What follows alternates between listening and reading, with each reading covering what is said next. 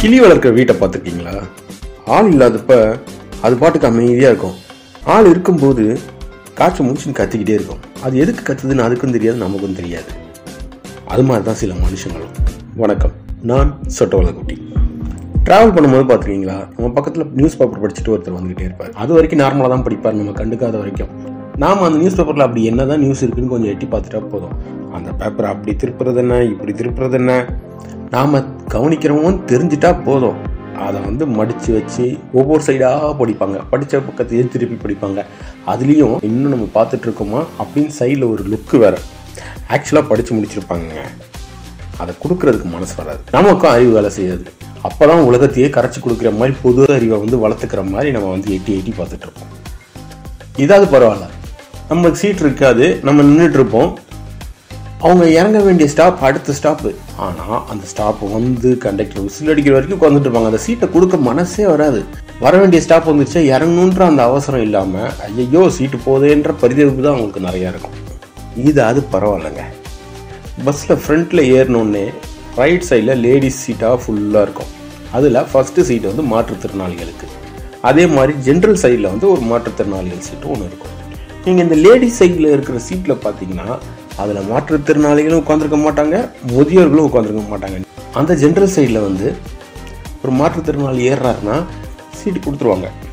இங்கே லேடிஸ் மாற்றுத்திறனாளி ஏறினாலே சீட்டு தர மாட்டாங்க. ஒரு ஜென்ஸ் மாற்றுத்திறனாளி யாராவது ஏறுறாங்க அந்த சைடு ஃபுல்லாக இருக்குது அப்படின்னு சொல்லி இந்த சைடில் இருக்கிற மாற்றுத்திறனாளி சீட்டை வந்து கேட்டோம்னா இது லேடிஸ் சீட் அப்படின்றாங்க. ஒரு மாற்றுத்திறனாளிக்கு அந்த சீட்டை தரவனாங்க. ஒரு வயசானவங்க வராங்க நிற்கவே முடியாதவங்க. அவங்களுக்காக தரலாங்க தரவே மாட்டாங்க.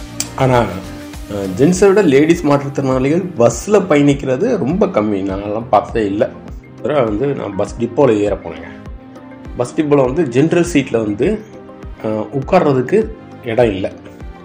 லேடி சீட் காலியாக இருக்குது இந்த ஜென்ரல் சைடு சீட்டில் வந்து ஒரு அம்மா மட்டும் உட்காந்துருக்காங்க அவங்க பக்கத்தில் போய் நம்ம டப்புன்னு உட்காந்துட முடியாதே அப்படின்றதுக்காக அந்த அம்மாட்ட சொல்கிறேன் அம்மா அந்த சைடு லேடி சீட்டு காலியாக இருக்குமா? அங்கே உட்காந்துக்கிட்டிங்கன்னா இங்கே நாங்கள் உட்காந்துப்போம் அப்படின்னா அந்த சைடு வெயில் அடிக்கும். பின்ன நீங்கள் உட்காந்துருக்கீங்க வெயில் வந்து கொடையாக பிடிக்கும். அந்த சைடு இடம் இல்லைன்னா நீங்கள் இங்கே வந்து உட்கார்றது பரவாயில்ல. அந்த சைடு இடம் இருக்குது போய் உட்காருங்கம்மா அப்படின்னா அந்த சைடு வெயில் அடிக்கும்னு சொன்னதும் இல்லாமல் ஜென்ஸுக்குன்னு தனியாலாம் இடம் கிடையாது. இது ஜென்ரல் சீட் யார் வேணாலும் உட்காரலாம். அப்படின்னு ஒரு மாதிரி திமிரா இருக்கு கடைசி வரைக்கும் நான் இறங்குற வரைக்கும் அந்த அம்மா வந்து அந்த சைடு வந்து போகவே இல்லை. சரி சீட்டு வேணும் அப்படின்னு உட்கார்றது வேற. அந்த சைடு வெயில் அடிக்குமா? அதனால இந்த சைடு உட்காந்தாங்களாமா வெயிலில் மேலே பஸ்ஸோட கம்பியை பிடிக்க முடியாதுன்ற நிலைமையெல்லாம் பிடிச்சிட்டு வர மனுஷங்கெல்லாம் வந்து என்ன சொல்கிறது அர்த்தம்? நீங்கள் ஒரு பஸ் ஸ்டாண்டில் போய் நின்னாலும் லேடிஸ் நிற்கிறாங்கன்னு கொஞ்சமாச்சும் அறிவு இருக்கா? தள்ளி தான் நிற்கலாம்ல எங்கே? மழை பெஞ்சிட்டு இருக்கும்போது அந்த பஸ் ஸ்டாண்டில் நம்ம மழையில் நனையக்கூடாதுன்னு தள்ளி நிற்போம் உள்ள. யாருன்னு ஒரு குரல் வந்துக்கிட்டே இருக்கும். லேடிஸ் நிற்கிறாங்கன்னு கொஞ்சமாச்சும் அறிவு இருக்கா? கொஞ்சம் தள்ளி நின்னா தான் என்னன்னு ஏதாவது ஒரு குரல் வரும். லேடிஸ் நிற்கிறாங்கன்னு மனுஷன் வாழவே கூடாதா? அப்படின்ற ரேஞ்சுக்கு நம்மளுக்கு வந்து அந்த ஆத்திரம் வந்துடும் பஸ் இப்படின்னா ட்ரெயின் வேறு மாதிரி. எல்லாருமே ரிசர்வேஷன் பண்ணி தான் அந்த கம்பார்ட்மெண்ட்டில் ஏறியிருப்பாங்க சில பேர் அவங்க தூக்கிட்டு வர லக்கேஜுக்கும் ரிசர்வ் பண்ண மாதிரி தூக்கி சீட்டு மேலே வச்சுட்டு இறக்க மாட்டாங்க. அது மட்டும் இல்லாமல் காலையில் பெர்த்தை வந்து கீழே இறக்கி விட்டால் தான் எல்லோரும் உட்கார முடியும். இன்னொரு அரை மணி நேரத்தில் சென்ட்ரல் வந்துடும்னா கூட நான் சென்ட்ரல் வர வரைக்கும் நான் அந்த மிடில் பெர்த்தை இறக்க மாட்டேன்னு கீழே நட முடிக்கிறவங்களாம் இருக்காங்க. அன்ரிசர்வ் கம்பார்ட்மெண்ட்டில் போனீங்கன்னா எவ்வளோ வந்து ஒரு சில்லறத்தனமான விஷயங்கள் பண்ணுறாங்கன்றது அந்த அன்ரிசர்வ் கம்பார்ட்மெண்ட்டில் போனால் இன்னும் கிளியராக தெரியும். நம்மளோட இடத்த நம்ம யாருக்கும் விட்டு கொடுக்கணுன்றதுக்காக தான் சொல்ல வரல. சக பயணிகள் வந்து சக மனுஷன் நினைக்கணும் இல்லையா? முடியாதவங்க வந்து யாராவது கையேந்தி காசு கேட்குறாங்க இல்லை நான் சாப்பாடு இருக்குன்னு சொல்லிட்டாங்கன்னா இவங்க வீட்டு சொத்தையே எழுதி கொடுக்குற மாதிரி. ஒன்று இருக்குன்னு சொல்லணும் இல்லை இல்லைன்னு சொல்லணும். அவங்க கை ஏந்திக்கிட்டே இருப்பாங்க இவங்க ஒன்று பதிலே சொல்ல மாட்டாங்க. இருக்குன்னா இருக்குன்னு சொன்னால் அவன் நாலு பேரை பார்ப்பான். அது இல்லாமல் காசெல்லாம் கொடுக்கக்கூடாது நேராக வாங்கி சாப்பிட்டா போவாங்க நீ கொடுக்குற பத்து ரூபா அவனோட கோட்டையாக கட்டிட போகிறான் சாப்பாடு வாங்கி கொடுக்கலாம். காசு கொடுக்கக்கூடாது. சாப்பாடு வாங்கி காசு இருந்தால் சாப்பாடு அவன் வாங்கி சாப்பிட மாட்டானா?